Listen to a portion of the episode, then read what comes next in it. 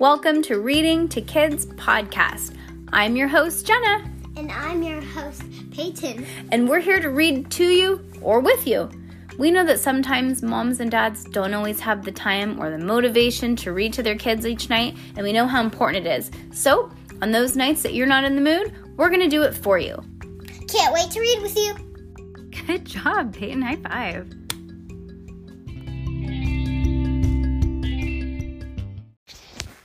We just realized we've been reading this series since March. Okay, For six months. six months. We are over it. We're so over it. We're going to try and power through this. So, we're going to do some math. If we want to finish this by the end of September, so that we can start Halloween spooky books in October, we have there's 13 chapters times five because we have five books left. That's 65 chapters. Okay. If we divide that by 30, that means we're going to have to read 2.16. So, like three. But if we read four chapters a day, four times, let's see, 20 equals 80. Oh, yeah, we'll be done. Okay, let's do this. We can do this. Okay, okay, okay. I know. Are you kind of over this? You like the you like the shows though. It's, it's easier. I know because it's like visually. Should we just. Ah! Ah! I'm popping Peyton's toes. Oh, God, that was loud. Oh my God. Oh my God. No. Oh my God. I hope you heard some of that. Okay, let's power through this. Um, honestly, we mean business. A series of unfortunate events by Lemony Snicket, Book the Ninth, The Carnivorous Carn- Carnival. Chapter 1. When my workday is over and I have closed my notebook and hidden my pen and sawed my holes in my rented canoe so that it cannot be found, I often like to spend the evening co- in conversation with my few surviving friends. Sometimes we discuss literature, sometimes we discuss people who are trying to destroy us, and if there's any hope of escaping from them, and, and if there's any hope from escaping from them. And sometimes we discuss frightening and troublesome animals that might be nearby. And this topic always leads to much disagreement over the part of the frightening and troublesome beast that is the most frightening and, frightening and troublesome. Some say my teeth are the beast because because teeth are used for are used for eating children and often their parents gnawing their bones. Some say claws of the beast because claws are for ripping things to shreds, and some say the hair of the beast because the hair can make allergic people sneeze. But I always insist that the most frightening part of the beast is their belly, for the simple reason because seeing the belly of the beast means you've already seen the teeth and the beast and the claws and the beast, uh, claws of the beast and even the hair of the beast, and now you're trapped in there, and there's probably no hope for you. For this real reason, the phrase in the belly of the beast has become an expression which means inside some terrible place with a little chance of escape safe escaping safely is not an expression one should look forward to using. I'm sorry to tell you that this book will use the expression the belly of the beast three times before it's over, not counting all the times I've already used belly of the beast in order to warn you of all the times we're going to use belly of the beast and it, how it will appear. Time and time again, this course the course of this story, the characters inside some terrible places with little chance of escaping, and for that reason, I would put the book down and escape yourself because this woeful story is so very dark and wretched and damp that this experience of reading it will make you feel as if you were in the belly of the beast, and that time won't count either. The Baudelaire orphans were in the belly of the beast, that is, the dark and cramped trunk of a long black automobile. Unless you're a small portable object, you probably prefer to sit in a seat when you're traveling by an automobile. But so you can oh so you can lean back the in against the upholstery, looking out the window of, at the scenery going by and feeling safe and secure with a seatbelt fastened low across your lap. But the Baudelaires could not lean back, and their bodies were aching from squishing up against one another for several hours. They had no window to look out of. Only a few bolt holes in the trunk made made some vent, uh, violent encounter that I had not had the courage to research. And they felt anything but safe and secure as they thought about the other passengers in the car and tried to imagine what they were, where they were going. The driver of the automobile was a man named Count Olaf, a wicked person with an, one eyebrow instead of two, and a greedy desire for money instead of respect for people. The old the Baudelaires had met Count Olaf after receiving the news of their parents had been killed in a terrible fire and soon discovered that he was only interested in the enormous fortune their mother and father had left behind. With increasing determination, a phrase here which means no matter where the three children went, Count Olaf pursued them, trying one dastardly technique after another to get their hands on the fortune. So far, he had been unsuccessful, although he had had plenty of help from his girlfriend, Esme Squalor, an equally wicked, if more fashionable person, was now sitting beside him in front of the seat of the automobile, and an associate, an assortment of assistants, including the bald man with an enormous nose two women who liked to wear white powder all over their faces, and a nasty man who had hooked for hands and hooks instead of hands. All of these people were sitting in the back of the automobile where the children could sometimes hear them speaking over the roar of the engine and the sounds of the road. One would think that such a wretched crew as traveling companions that the Baudelaires that the Baudelaire siblings would have found some some other way to travel rather than sneaking around in a trunk, but the three children had been fleeing from their circumstances, even more frightening and dangerous than Olaf and his assistants, and there had been no time to be choosy. But as their journey wore on, Violet, Klaus, and Sunny grew more and more worried about their situation.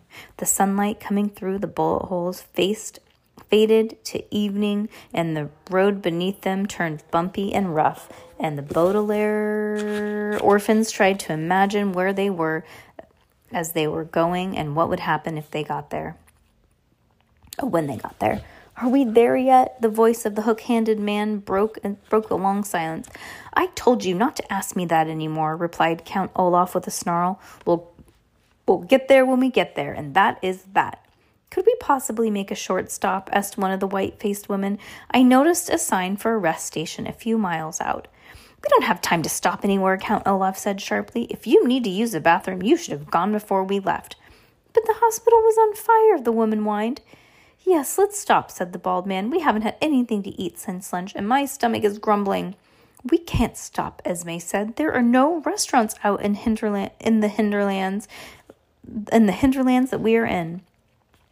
Violet, who was the eldest of the Baudelaires, stretched her her stretched to her pl- whoa stretched to place her hand on Klaus's stiff shoulder and held her baby sister Sunny even tighter, as if to communicate with her siblings without speaking.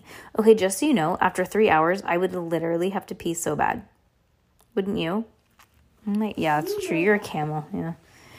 Esme Squalor was constantly talking about whether or not things were in, a word here she used for stylish, but the children were more interested in in overhearing what the car was where the car was taking them.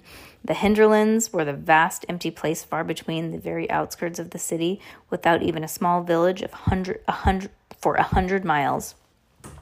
Long ago, the Baudelaire parents had promised that they would bring their children there someday to see the famous Hinterland sunsets. Klaus, who was a voracious reader, had read the descriptions of the sunsets, that he had made the whole family eager to go, and Violet, who had been a, who had a real talent for inventing things, even begun before had even begun building a solar oven so the family could enjoy grilled cheese sandwiches as they watched the dark blue light spread across the early hinterlands.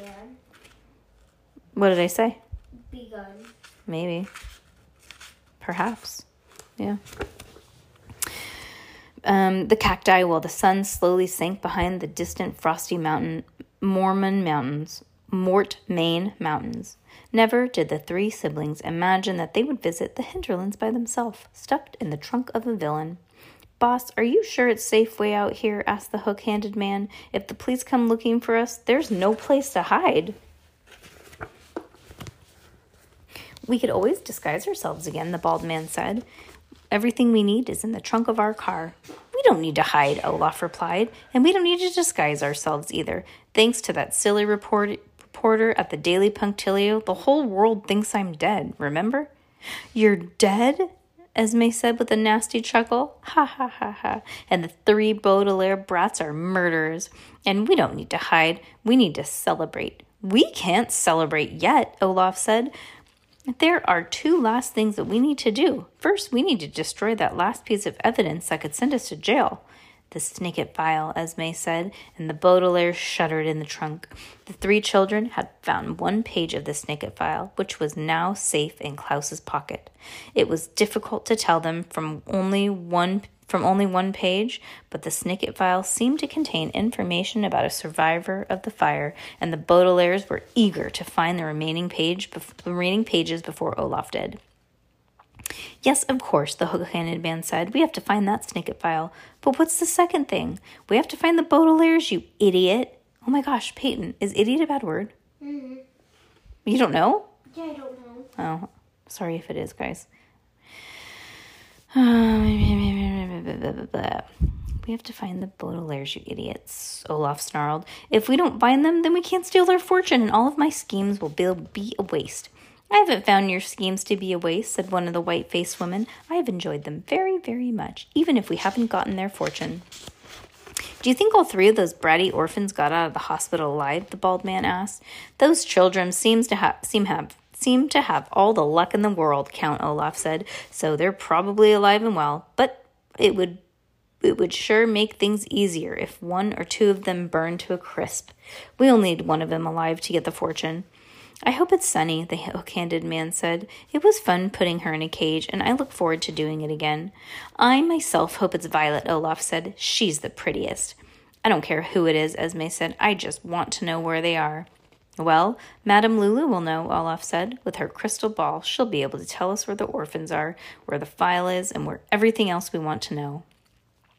I never believed in things like crystal balls, remarked the white faced woman. But when this Madame Lulu started telling me how to find the Baudelaires every time they escape, I learned that the fortune telling is real. Stick with me, Olaf said, and you'll learn lots of new things. Oh, here's a turn for rarely here's the turn for rarely ridden road. We're almost there. The car lurched to the left, and the Baudelaires lurched with it, rolling to the left of the suck, tr- trunk, along with many items Olaf kept in his car to help him das- with his dastardly plots. Violet tried not to cough as one of his fake beards tickled her throat. Klaus held his hand up to his face so that the sliding, sliding toolbox wouldn't break his glasses, and Sunny shut her mouth tightly so that she wouldn't get one of Olaf's dirty undershirts tangled in her sharp teeth. Rarely ridden road was even bumpier than the highway that they had been traveling on, and the car made so much noise that the children could not hear any more of the conversation until Olaf had pulled the autom- automobile to a creaky stop. Are we there yet? the hook handed man asked. Of course we're here, you fool, Olaf said. Look, there's a sign. Caligari Carnival, where the madam where is Madame Lulu? asked the bald man. Where do you think? Esme asked. Everyone laughed. The doors of the automobile opened with a scraping sound, and the car lurched again. Everyone piled out. Should I get the wine? Should I get the wine out of the trunk, boss? The man, the bald man asked. The Baudelaires froze. No, Count Olaf, Madame Lulu will have plenty of refreshments for us.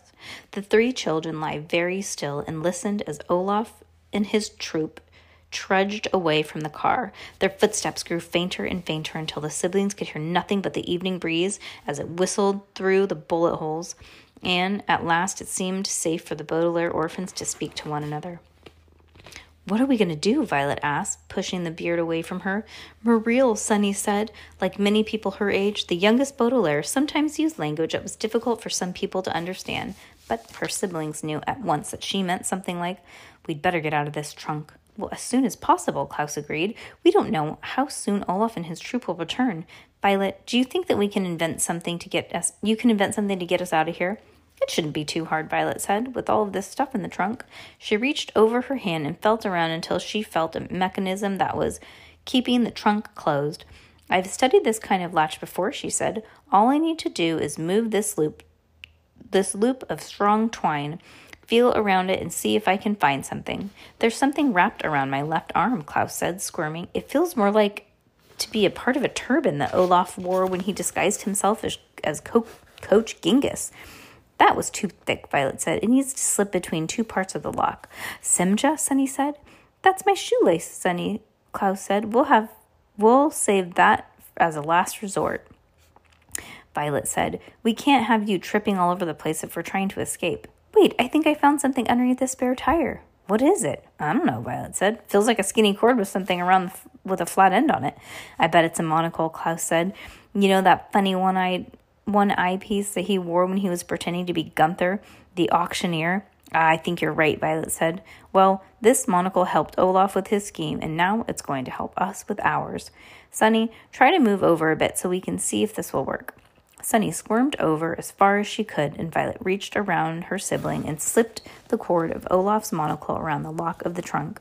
The three children listened as Violet wiggled her invention around the latch, and after a few seconds they heard a quiet click, and the door of the trunk swung open and long with a long, slow creak. As the cool air rushed in, the Baudelaires stayed absolutely still in case the noise of the trunk caught Olaf's attention. But the Baudelaires and his assistants were too far, fast and too far away because after a few seconds the children could hear nothing but chirping of the evening crickets and the faint barking of a dog. The Baudelaires looked at one another, squinting in the dim light without another word. Violet and Klaus climbed out of the trunk and lifted their sister out of the out into the night. The famous hinterland sunset was just ending, and everything the children saw bathed in dark blue as if Count Olaf had driven them into the depths of the ocean. It was a large wooden sign um, on a large wooden sign with the words Caligari Carnival printed on the old-fashioned script along with with a faded painting of a lion chasing frightened little boy. Behind the sign was a small booth advertising tickets for sale and a phone booth that gleamed in the blue light.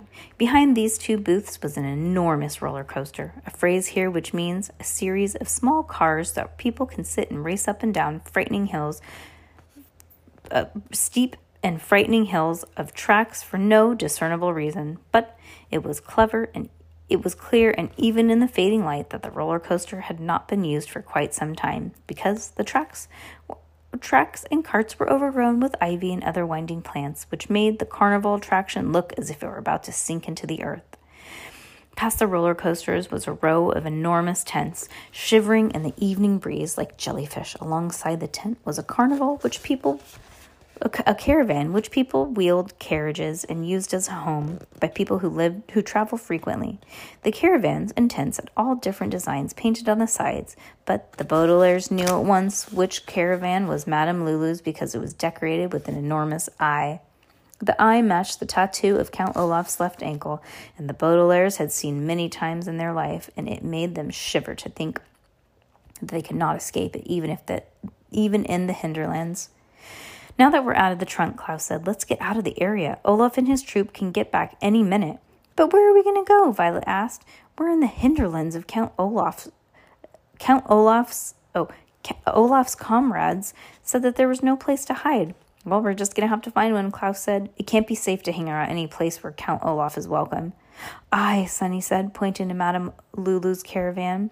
But we can't go wandering around the countryside again, Violet said. The last time we did that, we ended up in even more trouble. Well, maybe we can call the police? From the phone booth, Klaus said. Dragnets, Sunny said, which meant, but the police think we're murderers. Ugh, I suppose we can try and call Mr. Poe, Violet said. He didn't answer the telegram that we sent him, asking for help, but maybe we'll have better luck on the phone. The three siblings looked at one another without much hope. Mr. Poe was the vice president of the orphan affairs at Mulctuary Money Management, a large bank in the city, and part of his job was overseeing the Baudelaire's affairs. After the fire, Mr. Poe was not a wicked oh, after the fire, Mr. Poe was not a wicked person, but he had mistakenly placed them the the company of so many wickedness that he had almost that he had been almost as wicked as an actual wicked person, and the children were not particularly eager, to contact him again, even if it was all that they could think of. It's probably a slim chance that he'll be he'll be of any help, Violet admitted, but what but we have what have we got to lose? Let's not think about that, Klaus said, and walked over to the phone booth. Maybe Mr. Poe will at least let us explain ourselves. Valres, Sunny said, which meant something like, "We need we need money to make a phone call, and I don't have any." Klaus said, reaching into his pocket. "Do you have any money, Violet?" Violet shook her head. "Let's call the operator and see if there's a way that we can place a call without paying for it." Klaus nodded and opened the door of the booth so that he and his sisters could crowd inside, but Violet lifted the receiver and dialed zero for operator, while Klaus lifted Sunny up to all three so all three siblings could hear the conversation. Operator, said the operator. Good evening, Violet said. My siblings and I would like to place a call. Please deposit the proper amount of money, the operator said. We don't have the proper amount of money, Violet said. We don't have any money at all, but this is an emergency. There was a faint wheezing noise from the phone, and the Baudelaires realized the operator was singing, uh, was sighing. What is the exact nature of your emergency? Violet looked down at her siblings and saw the last of the sunset's blue reflecting off of Klaus's glasses and Sunny's teeth. As the dark closed around them, the nature of their emergency seemed so enormous that it would take the rest of the night to explain to the telephone operator. The, to the and the eldest Baudelaire tried to figure out how she could summarize in a word here that means tell the story in a way that would convince the operator to let them talk to Mr. Poe.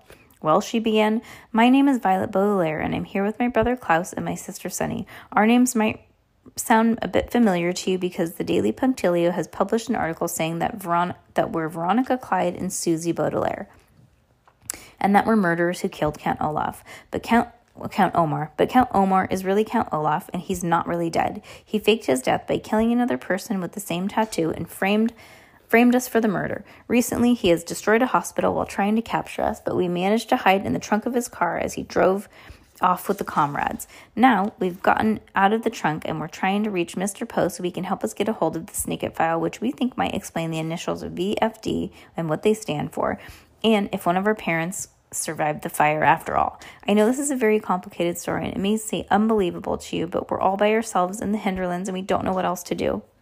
The story was so terrible that Violet had cried a little bit while telling it. She brushed a tear away from her eye as she waited for a reply from the operator, but no voice came out of the phone. The three Baudelaires listened carefully, but all they could hear was an empty, distant sound of the telephone line. Hello? Violet said firmly. The telephone said nothing. Hello? Violet said again. Hello, hello. The operator didn't answer. Hello? Violet said as she dared. I think we'd better hang up, Klaus said. But why isn't anyone answering? Klaus said. Violet said. I don't know, Klaus said, but I don't think that the operator will help us. Violet hung up the phone and opened the door to the booth. Now the sun was down and the air was getting cooler. She delivered she shivered in the evening breeze. Who will help us? she asked. Who will take care of us? We have to take care of ourselves ourselves, Klaus said. Irifari, Sunny said, which meant, but we're we're in real trouble now. We sure are, Violet agreed. We're in the middle of nowhere with no place to hide, and whole, the whole world thinks we're criminals. How do criminals take care of themselves in the hinterlands? The Baudelaires heard a burst of last, laughter as if in reply. The laughter was quite faint, but it still in the still evening it made the children jump. Sunny pointed, and the children could see a light in the window in Madame Lulu's caravan. Several shadows moved, moved across the window, and the children could tell that Count Olaf and his troop were inside, chatting and laughing while the Baudelaire orphan shivered outside in the gloom. Let's go see, Klaus said. Let's go find out how criminals take care of themselves. Oh, these poor kids. And Peyton is asleep, super duper asleep. Yep. Oh, that was a tiny. Oh, that was so cute. That was a tiny snore. She's to kill me for saying that.